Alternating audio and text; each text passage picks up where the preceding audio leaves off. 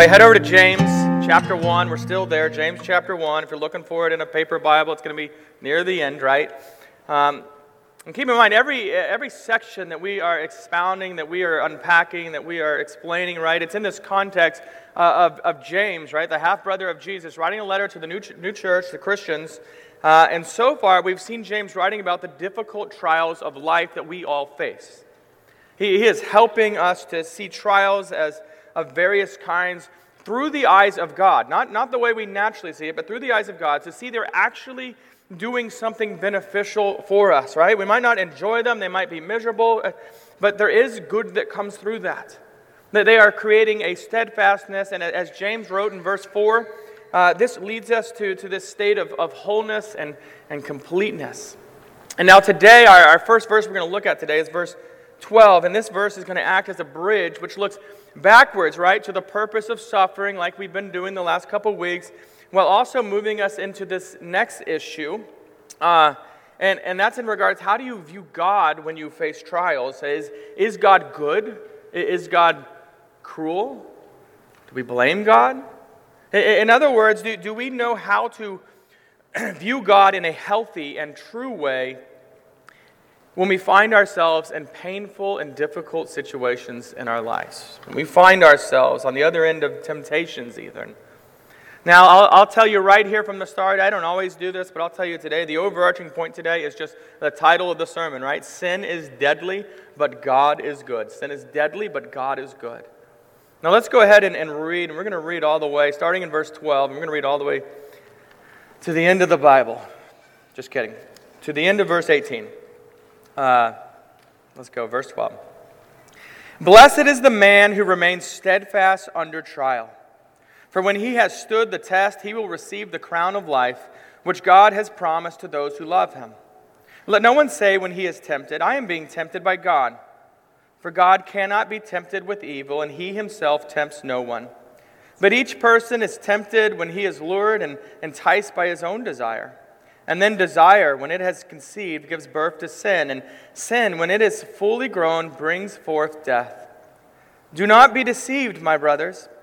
Every good gift and every perfect gift is from above, coming down from the Father of lights, with whom there is no variation or shadow due to change. Of his own will he brought us forth by the word of truth, that we should be a kind of first fruits of his teachers, of his creatures. Told you, my eyes. The grass withers, the flower fades. Let's pray. Heavenly Father, we desire to be the blessed one who remains steadfast under trial. We want to grow in our, our sanctification to be more like Christ. We ask, please teach us from your word this morning how to think about temptation, how to view you rightly. So we ask that you would enlighten our minds and draw our focus into your powerful word, which we have just read. We ask this in Jesus' name. Amen. Well, right off the bat, right here in verse twelve, we are seeing this, this promise of, of a truly beautiful future encounter with God, uh, an encounter that comes after we transition from this temporal life, right, that we just call life, uh, and into this eternal life that is to come and that is to go on forever. And in other words, what we're learning here is that is the final result of enduring these trials that James is talking about. You hear it when he says, "Blessed is the man who remains steadfast under trial, for when he has stood the test, he will receive the crown of life which God has promised to those who love him." So we get this picture of a crown, right? We tend to, to see a, a big golden crown of sorts on someone's head. In, in, in ancient Greek cities, right, heroes were given these golden crowns, and they were given as a means to, to show honor to someone for maybe a position they have served in, or, or, or, or to kind of reward them for some achievement that they had actually accomplished, something significant. And so are we then competing with one another, right, for this one small group of crowns, this crown of life that that is just reserved for the most spectacular of Christians, right? Like, like some sense of Roman Catholic sainthood? Not at all. You, you don't need to throw elbows at the people next to you. You, you don't need to outrighteous them in, in order to try to get a crown that only one of you might be able to get. You see, when scriptures mention a crown, uh, you know, a variety of crowns, these are often um, gifts of God for his people. Right? You think of uh, the crown of joy in First Thessalonians two twenty. The crown of righteousness in Second Timothy four eight, or the unfading crown of glory in First Peter five four. Now, you see, once you really begin to, to get a biblical view of crowns, and, and you think about the way these are worded and the way they get explained, you, you begin to realize they're not literal crowns, right? You're not looking for this, this literal crown made out of some material like, thing, right? There's not a material of joy that this crown's going to be made of. There's not a, a material of righteousness that it's going to be made out of. Rather, when you receive the crown of joy, what you're receiving is joy. When you receive the crown of righteousness, what you're receiving is Christ's righteousness. The, the crown of life in our passage, promised by God, is, is really better understood the crown that is life. That, that's what we receive. That this crown is, is for the one who endures trials and who loves God. That the crown of life is, is not something, though, that is obtained through some hard work on our effort. Is a, a gift of God that He gives to all who are His. To, to all whom He has redeemed, to, to all who rely upon Jesus for their righteousness. As the Apostle Paul writes in Romans six twenty-three, the wages of sin is death, but the free gift of God is eternal life in Christ Jesus our Lord. Right? Not the well-earned reward of God, the free gift of God. It's a, it's a free gift. Um, right? Not for some certain level of well-done, righteous living. And Christian, you need to know that when God gives you faith, that faith will endure to the end. You will endure. This is a, a doctrine, right? A well-known doctrine called the perseverance of the saints, right? That if God redeems you, you're not going to like suddenly wander off and uh, away from God later on. One, one place we, we see this real clearly is Philippians one six, when, when the Apostle Paul says, "He who began a good work in you will bring it to completion at the day of Christ." Your walk with God will fluctuate. You know that. You've experienced that in your life. You're going to feel closer to God at some times and more distant from God at other times. You're, uh, you're going to love God with a, a greater passion at times. Maybe it's going to be weaker before it becomes stronger. You, you might drift into sin before the conviction of the Holy Spirit brings you back, draws you to repentance, draws you back to godliness, right? But, but the life-giving faith that God gives will endure for the duration of your days.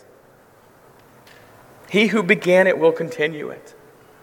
And the source of our endurance is not some self-determination, some apathetic, just do it, duty in the hope. So, you know, like, I want the prize at the end, but I hate all this. Right? It's not that. The source of your endurance is, is the love of God for you and, and a love for God that you have, a love that you can't just conjure up, a love that He fills you with for Him. After all, at the very core, the crown of life, right? What we're talking about here is not just life in some general term, but eternity with the Father, with the Son, with the Holy Spirit. You know, if, if you hate the taste of artichoke dip, but you're like, I'm going to eat it every day because if I do, I can trade all these empty cups of artichoke dip in for a reward at the end and I can't wait to get it, right? If that's what you're doing and you hate artichoke dip, but you're just doing it for the prize, you're going to be incredibly disappointed when you learn that the prize is just an endless supply of artichoke dip. Right, that's what you get. This, this crown of life is not earned then, right, by your steadfast endurance, but it is a, a promise God has waiting for you at the end of these trials. So we want to keep enduring. And, and that crown is eternal life. Really, you might even say it's an endless supply of the presence of God.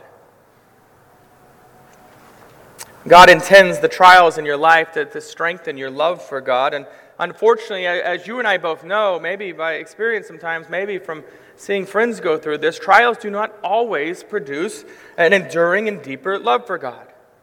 For some, trials lead to doubt and bitterness towards God. Some lead to, to people just walking away from the faith they have professed. And that's where James now turns his focus, right, in verse thirteen. James here, look at it, you got it out in front of you, verse thirteen. James here is reminding us of that destructive, right, other path that you might take when facing trials of various kind. Uh, and he knows it all too well, that when we suffer, we are also tempted to sin. And notice, James doesn't say here, if we are tempted, like, Like maybe there's a chance, right, on the crazy off chance that maybe you get tempted, he's saying you will. When you get tempted, right, you are going to face temptation in this life. Don't expect God to remove all temptations from your life, Christians. Just like you're going to get hungry. And listen, being tempted is, is not sin. All right, Jesus was tempted in, in, in that sense in, in the wilderness. So, so what James is getting at here in verse thirteen, though, is, is our tendency to blame someone else for the temptation we, we face. Or to blame someone else for the sin that we commit, for, for just about everything, really, right? This has been true since the very first sin. Genesis three, God goes and he asks Adam, after this happened, right? Have you eaten from the tree that I commanded you not to eat? And you, most of you probably know, right, what he said. Now, now he could have said, yeah, yes, I did. I ate of the tree, right? That that would have been the, the straightforward, honest thing to do. But but Adam blames Eve, and, and he words it in such a way that he's also blaming God. You ever look, like paid attention to this in real detail, right? Adam says, the woman whom you gave me, right? So it's the woman and the one you gave me. I'm innocent here, right? And he goes on, whom you gave me to be with me, she gave me the fruit of the tree, and I ate. I was just wrong place, wrong time. Uh, we are all incredibly gifted excuse makers for everything. When our uh, when our kids were still very young, in the presence of some of our friends, uh, our eldest child, that gives it away, Beckham, when he was little, right? He just outright outright disobeyed, and and I had explained it away. He'd been up late the night before, and it was ex- all this stuff, and I was like, he's just so tired, like that's that's why. And, and that friend with you know a certain degree of snark said, oh, so it's okay to sin if you're tired, um, right? That's the, the proper amount of snark, probably, which which led to a much longer conversation of really thinking about that idea. But but really, it was this enlightening moment for me to see how we tend to blame people in situations for our sin. Right? I can't tell you how many times in my life where some sort of question like, so so why did you spend all that time looking at pornography, or why did you say those awful things to your spouse? And almost always the response is, I was I was so tired. I, I was so stressed out. I am just worn down from life. I'm so discouraged by this or that or all these other excuses. And, and, and all that information actually can be really helpful for learning to take godly paths when we face exhaustion or stress or whatever else it might be. But but that's a conversation for another day. What what I want you to see here is is the simple fact that we are prone to blame someone or something else for our sin. Very little, very rarely do we want to just be like, yeah, that's me. I did that. And when we feel tempted to sin, the person that we most often blame is God himself. God, you made me like this. Why do I even want to do this, right? God, you put me in this situation. That's why James says in verse thirteen, let no one say when he is tempted, I am being tempted by God. Why not say that? Well, because it's not true. That's the real simple reason, right? Look, look at verse thirteen. James says emphatically, God cannot be tempted with evil. That only answers the first house, right? But, but he himself tempts no one. Yeah, but God tempts some people, right? No one. None. Right? He's holy. That, that's who God is. His very nature, right? He is not the author of sin. He's not going to tempt anyone. And I know some of you have already been through this kind of conversation before, and you're like, yeah, but God does test people. Isn't testing just another word for, for tempting? No. I know we use it that way often in our own kind of general conversation. It's not. The, the intention of, of testing someone is very different from the intention of tempting someone.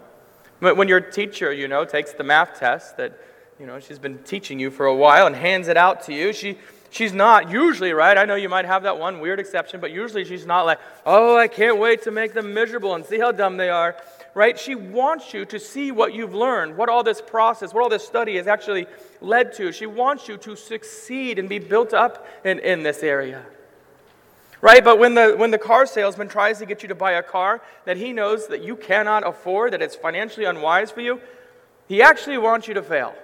He wants you to give in and, and go into financial hardship for your own gain, right? And I don't want to throw all car salesmen under the bus, right? But but you can kind of see the different motivation here.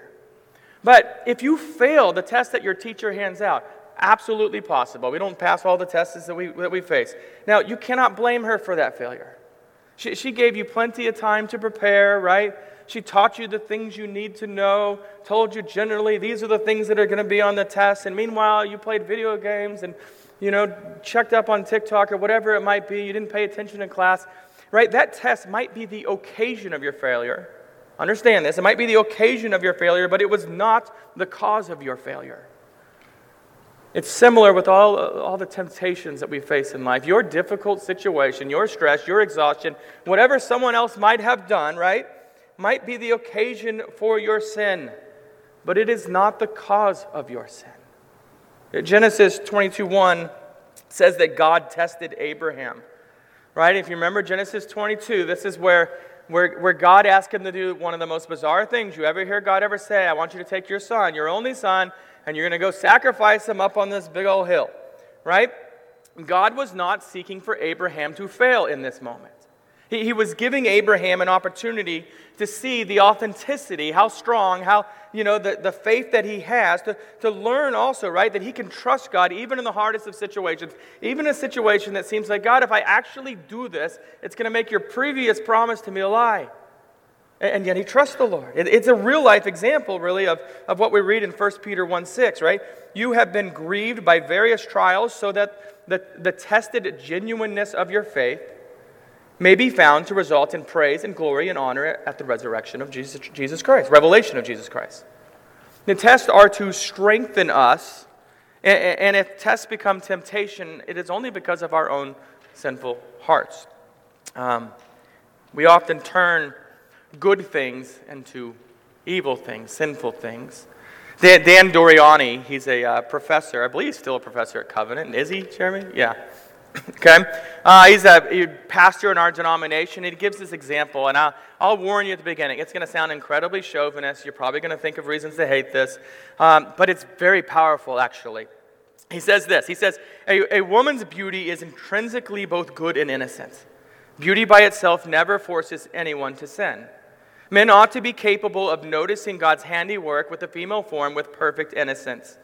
To have uh, to have a detached admiration, much as, much as a visitor at an art gallery has detached admiration for a still life painting of fruit on a table. But many men have difficulty with such detachment.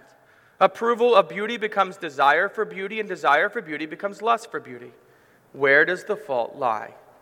With the beauty created by God and tended to by the woman? No, it lies with the man who so readily turns approval to lust. If you don't like the chauvinistic, maybe, right, example, right, you can do it with anything, a friend's car or their newly remodeled kitchen, whatever it might be. You, you can, you can look at those things and find these are quite wonderful without coveting, without wanting them, without desiring them in that covetous way. Uh, the simple point of verse thirteen Uh, is that God does not tempt you, okay? And, and the application is that is, so do not say that God tempts you. But, but even more important than not saying it is this, do not believe the lie that God tempts you because he doesn't. Now in verses fourteen and fifteen, James personifies how temptation can lead to death, uh, and he does it in terms of the human reproductive process. Thank you, James. Uh, he also does it in such a way that, that we can really begin to break it down and, and see how temptation works. It's kind of a, a fascinating little passage here. It's, it's, it's almost like when you're watching a football game and the commentator on T V like stops and they show that super slow motion and they start showing you all the details of what's happening that you, you didn't see the first time. You're like, oh, that guy pretended to have the ball and this guy tripped over here and all these different things, and suddenly it all makes sense to you. So, so what James is doing is that that process that sometimes happens really quick in our life, or maybe thoughtlessly in our life, he's he's slowing down the process of sinning so that we can see each step as it happens. And the first thing that he addresses is, is the source of our temptations. And he doesn't say the devil, although we know that the deceiver does indeed do that. Uh, far more often, it's as James says here in verse fourteen, but each person is tempted when he is lured and enticed by his own desire. Again, notice we are not being lured from something outside of ourselves. It's not the blame in that way. It's, it's a battle that is happening inside of you. And it usually begins completely unnoticed. It, it seems like just a harmless desire, right? Not, not appreciation, but a harmless desire is the way it seems. To, a desire to have or to possess or to control or to destroy or, or something along that nature. And again, we think of it as absolutely no big deal. It's just a cute little pollywog. What could go wrong? Nothing to be concerned with here. Which is why Many men and women, after, you know, remarkable sins, and I don't mean that in a good way, remarkable and, you know, infidelity and murder, embezzling and, and things of that nature, they always seem to say something like, I don't know how I got here, right? That That's the thing. I don't know where, I, I can't imagine I got here. Well, you followed your heart, one step at a time, little by little, right? It's the, what is it, the proverbial frog in the pot, or crab in the pot, as they say along the coast. Anyway, so later in verse sixteen, James is going to implore us, right? To implore you, do not be deceived. You see, being deceived is how we end up in sin, particularly deep sin, or blaming God for sin. Do you, do you remember back in Genesis three thirteen that what, what Eve said to God after she sinned? I know we keep going back to Genesis, right? She said, the serpent deceived me.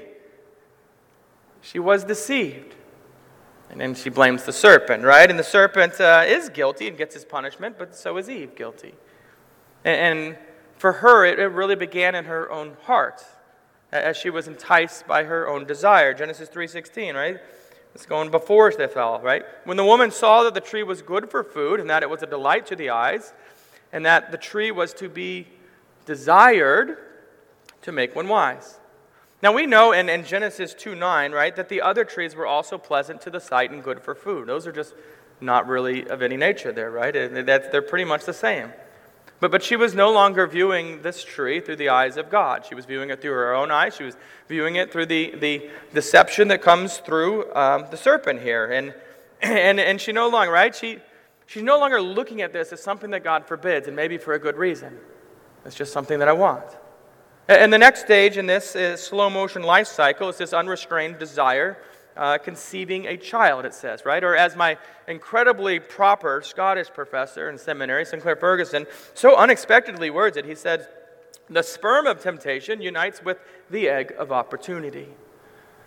And somewhere his son cringed. Um, in other words, this desire to sin, it, if it remains unchallenged, when given the opportunity to act on it, you will act on it. And you know that. You found yourself in those situations before on some level.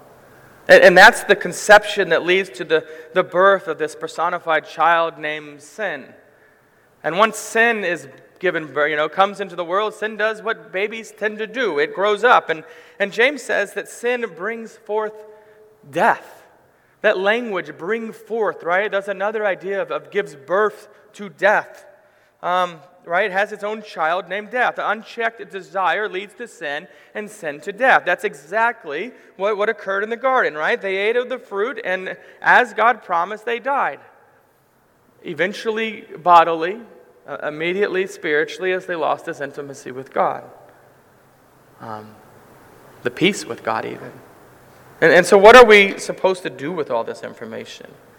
How does this actually help us to not sin or not blame God, right? Uh, for, for one, knowing how something works really helps us not fall for it.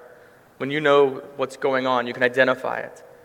Uh, a few years back, someone got into our church directory and started to text a bunch of you saying they were me, and they were saying, hey, I need some uh, gift cards. Could you go out and get gift cards? I'm trying to help someone. I want to get them to them. And then if you got the gift cards, they would tell you, well, scratch off the back and give me the numbers on the back because we really want to hurry this up. Uh, and, and it almost worked on a couple of kind-hearted people. Most of you either know me well enough or just aren't kind people. I don't know. But knowing how this scam works helps us identify what's really going on and, and thus not fall for it. I get the sense that if I text you for a gift card later today, you're like, no, this is not you. Like, please help. But knowing how sin works, it, it helps you then to start asking questions to see, oh, so this is what's going on. This is why I'm feeling the way I am. This is what's actually working out in my life. I can see the slow motion thing at process that, that, that, that James was talking about. It helps you fight against that ungodly desire to say, oh, this, this desire I have right now, this is not good. I, I must bring this under the authority of, of God's word right now before it conceives and gives birth to that little monster that's going to grow up, right? That's sin and then death. Now the other really applicable part is in verse sixteen, when, when facing difficult trials, right, again, don't be deceived. That's what he's saying. And then immediately he kind of says, right, don't be deceived about what you think of God. picture him right, right? Don't believe that lie that says God doesn't care about you, that God hasn't given you anything in this life but a bunch of miserable pain. Don't believe that. What, what protects you from being deceived then is a rock-solid conviction that our Heavenly Father is good. And more than that, that, that He is unrelentingly good to you. That, that's why James says what he says here in verse seventeen. Look at it. Every good gift and every perfect gift is from above, coming down from the Father of lights, with whom there is no variation or shadow due to change. Now, re- remember the, the truth that God has given you every good and perfect gift. He, he gives you the sun that, that heats up and lights this planet so that it's teeming with life, right? He gives food of a massive variety, and He gives you this weird tongue that can interpret that food into like pleasure and flavors and all that kind of neat stuff. And He gives you a body that comes standard, right, with five different senses. That's a lot. He gives pink sunsets, and He gives blue ocean. He gives you family and friends, and He gives you His word. I mean, you name something good in this world, in your life, and I'll tell you who gave it to you. The Lord God Almighty, that's who. God is holy, and everything that comes from Him is good and perfect. And this is where it really gets awkward for us, right? In James, right? Because if God is good and everything He gives us is good, then that means even the trials that you are going through are one of God's good gifts. Even if it doesn't feel like it at the moment. And James here in verse seventeen refers to God as the Father of lights. He is a, a Father, first of all. That's always significant. A good Father that cares for us as His children. And, and, and the light aspect here is contrast to darkness, as, as well as simply acknowledging, right, that among God's good gifts are, are the sun and the moon, the stars, which, which God brought into existence. When, when, when James says there's, there's no variation in God due to change, the point is that God is so perfectly wise, good, powerful, holy, et cetera, right, that he, that he can't change. That's the thing, right? If I created something that's perfect, truly perfect, there's no upgrades to it. Otherwise, that would prove it wasn't perfect before, and so God doesn't change. There is no perfection above His perfection, which also means this: God is not fickle. Whew. Pretty important, isn't it? A lot of us are fickle to some degrees. We meet people that are incredibly fickle at times. If you don't know fickle, right? You change your mind. Oh, I love you today. I hate you tomorrow. I hate you today. You know, back and forth. Christian, your Heavenly Father will not change His love for you. He is not fickle. There's not something that slips out of your mouth today. He's like, I'm done with him. Done with her. He's not fickle. Finally, in verse eighteen, we see James, this give birth language again, right? Uh, uh, of His own will, God brought us forth, okay? That's that birth idea, right? In other words, God took counsel with Himself, and He resolved not to leave us in sin. Further, it's it's not by our own efforts that we, we come to have faith, that, that we are we are born again, right? That's the language that we, we, we see in Christ later in the in the Gospels. And right, we, we don't we don't contribute to our Are being born again birth any more than you contributed to your first birth. You're like, here I am. It just happened. Um, it's a work of God through the means of the word of truth, is what he says there, right? Through the means of the word of truth. That's the scriptures. That, that's the gospel message. And we know that for sure because a number of places actually use that phrase and then and then kind of define that phrase. One of them is Colossians one five, where Paul says, "This you have heard before in the word of truth, the gospel," right? So powerful is the glorious message of, of the gospel of Christ that, that it can grip any sinner and make them into new people. A new person, right? They're grammatically right. It can make you redeemed. And you and I, we, we wonder, are we still sinners? Yes, you know that. You sin. But we're also saints. We are redeemed by the blood of Jesus. And And James, making reference to the Old Testament sacrifice, right, says here that we are a kind of first fruits. I like that he qualifies it like that, right? Our, our lives are an offering to our Heavenly Father, and, and the joy of our salvation today, right? Is uh, the joy of our salvation today is just a small taste of what's to come, just like the first fruits were a small taste of the whole harvest that's still to come after that. And to bring this to a close, then, let me just remind you of today's main point. Sin is deadly, but God is, is good. And nowhere is that seen more clearly than in the greatest of the good and the perfect gifts that has ever come down to us from the Father of lights. That is the, the gift of Jesus Christ. That is God in flesh. That, that is Christ who, who wore the crown of thorns so that you and I can receive the crown of life. And keep this in the forefront of your mind when you are facing trials, when you are resisting temptations, whether big or small. And finally, I want to I want to end with a quote from, from Ruth Simmons. She says, "The good life isn't the absence of heartache. It is the presence of God by grace in the midst of it. Our hope in the midst of hardship is that D- Jesus doesn't just work things out for our good. He is our good." Let's pray. Father of lights, there is no shadow, no darkness in you, and we whom you have welcomed into your family, we desire to love you and to do it well. Today we've seen how temptation deceives us, how that promise is good and delivers death. That today we have also learned that good, that every good gift and every perfect gift comes to us from your gracious hand. Teach us to believe that when we feel the, the draw of temptation in our life, when we feel that desire to blame you, when we feel abandoned, make us to believe that. And teach us to indeed love you, Lord, more than anything and everything in this world. It's in Jesus' name that we pray. Amen.